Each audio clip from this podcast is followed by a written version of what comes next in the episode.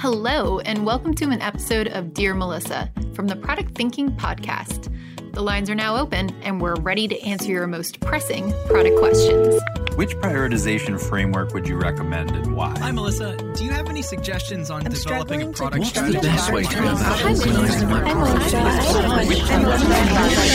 Whoa, whoa, whoa, whoa, whoa. That's a lot of questions. All right, let's dive in. Welcome to another episode of Dear Melissa. Today, we're talking all about org design and your strategy around how to make great product teams. Today, we're taking questions. And if you have a question for me too, don't forget that you can submit it to dearmelissa.com. All right, let's jump into our first question. Dear Melissa, I have read that some companies divide their teams to generate results in different strategies. For example, they have a team for activation, another team for adoption, another for retention, etc. It makes sense to me, but it makes me wonder how these teams communicate with each other, since if one team makes a decision, it must impact another team, or maybe to fulfill the objectives, it needs another team, since the objectives of each of these teams are connected to each other. Is this the right way to organize teams? If so, how should they communicate with each other? And if not, then what would be the right way to organize them? This is a great question, and I have seen some teams organize this way, but I don't actually believe it's the best way to organize. So, this type of organization in a product management team is what we would call goal oriented organization. So, that means that each team is divided around a specific business outcome and they're working towards it. So, that's where you've got your adoption team, your acquisition team, your retention teams.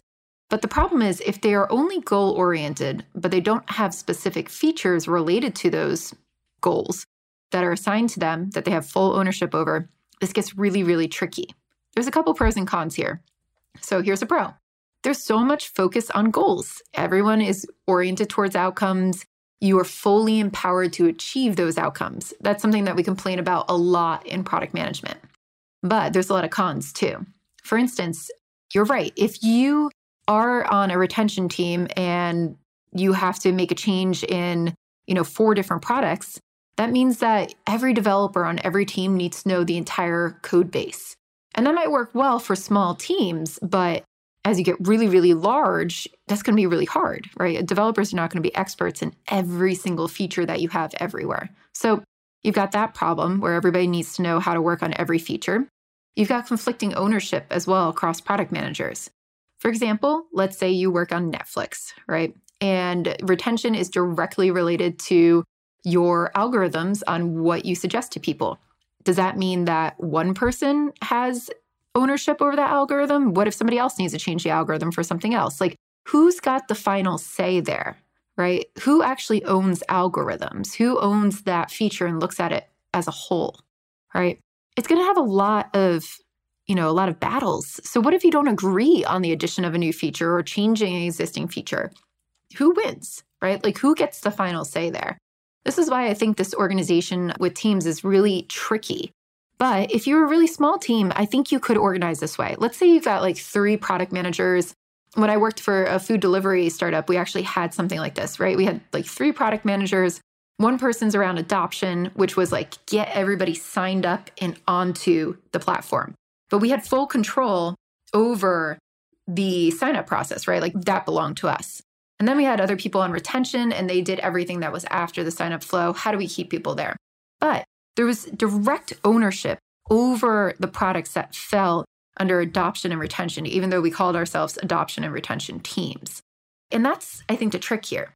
If you are a small team, you can organize like that. You can have, okay, the adoption team is everything that happens before people sign up, the retention team is everything that happens after. Maybe we have a couple other teams that are not directly related to adoption or retention, but as you grow, your product's going to get more complex and there's going to be a lot more that relates to adoption and a lot more that relates to retention. Now you're going to have bigger teams that are going to maybe cross over each other. Maybe the things that actually get you adopted do lead to retention. Maybe how you're onboarding has a big thing to do with that. Where do you draw the line, right? Where do you draw the line around your features? So I think it's tricky. I think it's really tricky to organize that way. And I'm more of a fan of organizing by jobs to be done or value streams. And we're going to talk a little bit more about that in the next question because that starts to answer it. So, our next questions Dear Melissa, I'm interested in finding out more about managing ecosystems of digital products, products that are different, serve different needs, but share certain features. Something like Facebook ecosystem. You know, Facebook has Instagram, WhatsApp, Facebook, or Amazon. My questions are any best practices in organizing product plus feature teams and squads? And how do you coordinate a backlog of all the products that are connected in this ecosystem? So, with this, I think you do have to think about jobs to be done, and you also have to think about platforms. Those would be my two key areas here. I think when you organize by jobs to be done, what you're basically doing is looking across all of these products that solve problems for multiple personas and multiple applications and figuring out what is the job to be done here. For instance, when I was at Athena Health, across the ecosystem of Athena Health in billing, in clinical, in um, population health, we needed a way to schedule things. Like we needed a way to schedule doctor's appointments or schedule like follow ups, anything like that. And they had to talk to each other, it had to talk all the way across the system. So we had a team that was a scheduling team that figured out how to do scheduling across all the systems, but they surfaced it up through a platform API that was readily accessible to anybody in those different areas. And I think that's what you need here, right? For instance, if Facebook's got Instagram and WhatsApp, messaging is a feature, right? Like it's a job to be done. I need to be able to message people. And in WhatsApp, Facebook, and Instagram, everything involves messaging there. Well, a lot of it involves messaging. So you can start to see how Facebook is doing this. They're pulling messaging out of those applications and starting to think of it as a standalone job to be done. That's why they have that application that's called Messenger. And you notice they're starting to integrate the Instagram messages into that too. I have no idea what they're going to do with WhatsApp. We'll see what's there. That's a job to be done. I need to be able to message people. Now, the elegant part of this, right, which is hard to get right, is now how do you take that job to be done and then surface it back into all the products so that it feels like a consistent experience and not like, hey, that messenger application is sitting over there by itself, which is what Facebook looks like today. That bothers me. And I don't like that it takes me out of the experience into this messenger app, but I understand what they're trying to do with it, right? They're trying to make it a piece of the platform that can plug into anything. And so that you can collect all of your messages across Instagram, WhatsApp, everywhere, Facebook, all in one place. So that's the idea behind it. But I think the hard part is how do you reintegrate that? So that's really where platforms come in, right? You have to have this team that looks at every application that you have on your ecosystem and say, where do we duplicate the jobs to be done? And how do we pull that off and treat that like a platform and then treat the user facing things like applications where we can plug in those components. And the UX design in each one of those applications might be different. You might be pulling an API out of the platform and then you can really just adjust it to fit your user experience. But you're not rebuilding messaging 10 times, right, across these applications. You're building it once and then you're plugging it in to the right user experience at the right moment. And that's how I think we need to approach these large scale products or these really big things where we have the same jobs to be done being solved in many different types of those applications, but the overall job to be done of each of one of those applications is different. So that's how I would think about that. How do you coordinate the backlog for all the products that are connected in the ecosystem? that's really hard. I remember telling a bank about this and they looked at me and they're like, you know, the platform team was like, whose problems do we solve first? And that's where having a really core product strategy comes into play. You need to make sure that your product strategy is aligned from the top. You all are bought in on the different objectives up there. They're prioritized, they're stack ranked.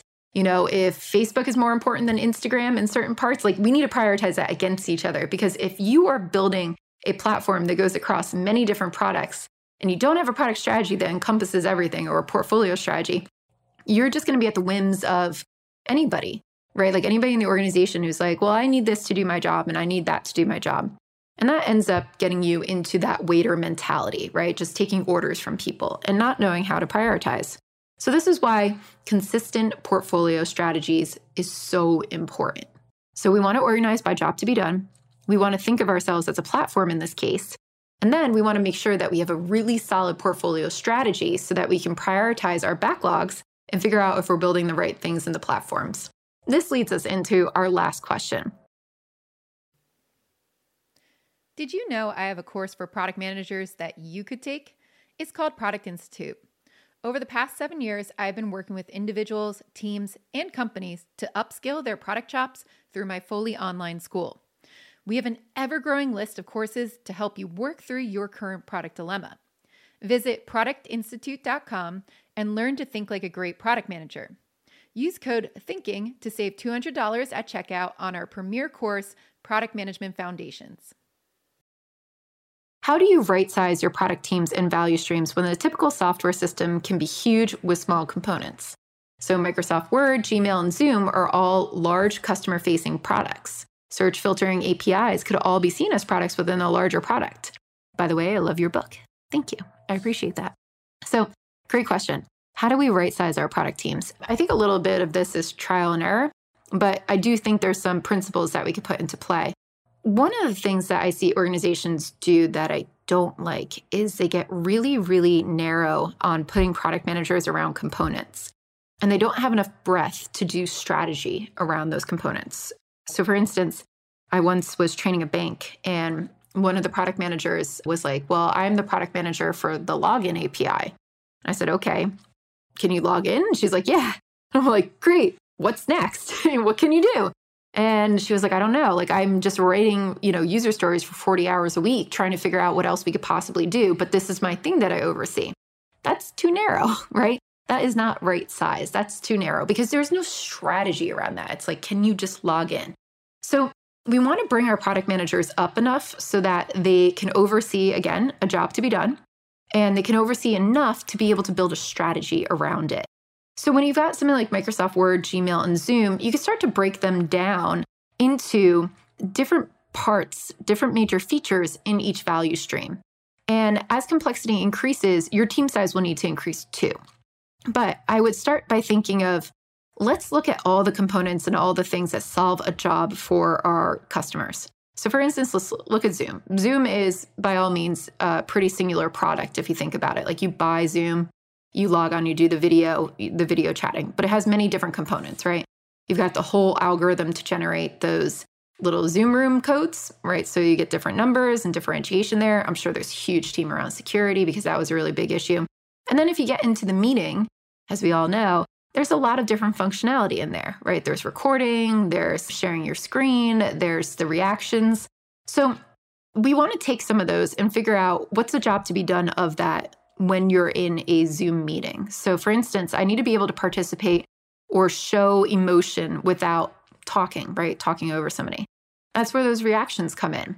So maybe there's a product manager over the reactions and you know their mandate is not necessarily like put emojis on there but instead trying to figure out all the ways that people can communicate with each other without having to talk right so maybe they oversee the reactions, maybe they oversee the chat that might fall into that purview. But now you can start to see how we segment things, right? Like, this is a job to be done. There's got to be some kind of team. Now we want to drill into that and try to figure out how much work there is there. And this is going to fluctuate as your product strategy fluctuates, right? As you start building things out to be more mature, these products will get bigger, these features will get more complex. And if there's still a lot that needs to be built, you're going to need more product managers. And if there's not a lot to be built, you might move those product managers onto something else while still keeping a team or a division under that purview so that they can fix anything that might come up. So, for instance, if we are good with emojis, let's say we tested that, it's getting all of the goals that we want, and we don't have a lot more work to do with emojis, I want to look at something different. So maybe I'll go and optimize chat right? So a product manager might be appropriate for that, right? Somebody who can work on emojis, who can work on some chat. But now let's say if I don't have any emojis, I'm starting that out and chat is starting out too, I might need two product managers because it might be more complex. I'm spitballing here. I don't really know what Zoom's team looks like, but this is how I would think about organizing if I was them. I also don't know what the complexity is in building their chat, but if it's really, really complex, maybe you just have a product manager on that. So, a couple things here, right? What's the major job to be done? What are these components that get you into that job to be done? And they might have several features there. It might you know it might be a collection of little features. It might be one big feature. But what solves that job to be done in your platform or in your product today? That's what i want to look at. And how complex is that right? Like how much work is there to do there? And then what's your product strategy? Do you have more work pertaining to that product that's coming up? Or is it in kind of maintenance mode? It's just chilling out, it's going somewhere, right? Whereas you might keep that under the purview of a product team, or let's say, like, I try to think of it as like a director of product might oversee that and have a couple product managers underneath them working on different features. And that director of product might keep an eye on it and then have to assign one of their product managers to fix it or overhaul it depending on what the goals look like. That's usually a pretty good structure, but you might not have somebody actively working on those features if they are working. So that's how I would kind of think of it. I like to think of like directors of product over major jobs to be done in this case, right? Like they oversee those divisions and they have a couple product managers that float between the features that are under their purview. And maybe one person, you know, owns each one of those features to start with, but it's pretty good if you can actually get people to move around features and get more familiar with them. That's going to level up your team a little bit more as well. So something to think about as you're assigning product managers to different parts of the teams too. So, in summary of all that, you know, and going back to our first question, what's the correct way to organize these teams? I really am a big fan of thinking in value streams and thinking of jobs to be done. A value stream is you think of it as like a user journey. What are the steps that a user needs to do to be able to uh, achieve value? And then what do we need to do to help them achieve value on our side. So it's a collection of that. So as you break down your product, think about the major value that it provides and what are all the features that they need to go through to get to that value. And what are the jobs to be done that each one of those features do? And I would break out your product teams around those. And you have to make sure that they have autonomy over what they're doing. There's not a lot of cross dependencies uh, with other teams around what they're doing. Otherwise, they can't make decisions. So, if I had to go ask another team if it's okay to change something under my features every single time, that's just going to slow you down, right? That's not a good way to organize your team. So, you have to have the autonomy, you have to have the ownership over something, not a lot of cross dependencies. And there has to be some kind of outcome value associated with it that a product manager can work towards if there is no outcome, again, like really looking at these goals for the users in your company, it's going to be really hard to manage towards that. But I do think it's good to think of it in those components, into those feature components where you've got your large features, they break down with slightly standalone things, there's a lot of ownership over it, and you can really iterate yourself towards a goal. That's what makes a good product team for me. So, every company, though, is going to organize their teams differently, and that's okay. There is no like one right way to do this. This is the way that I like to do it and the way that I've seen most successful. If you're in a platform company or a company that lends itself towards platforms, I mean, you do need a product manager over that as well. I see a lot of teams just try to put that into tech and it does not work. I've seen a lot of companies spend tons of money trying to build these platforms with these APIs in the back end, and they don't get consumed by the other product teams because they're not prioritizing, they're not making a strategy. So make sure that you do have a product manager over that as well.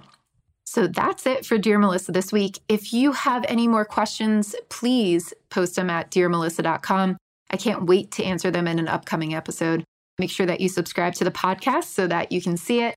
And if you like the podcast, we'd appreciate a review. If you can leave us a review on Apple or Spotify or wherever you're listening to this, that would be awesome. Thanks again for listening.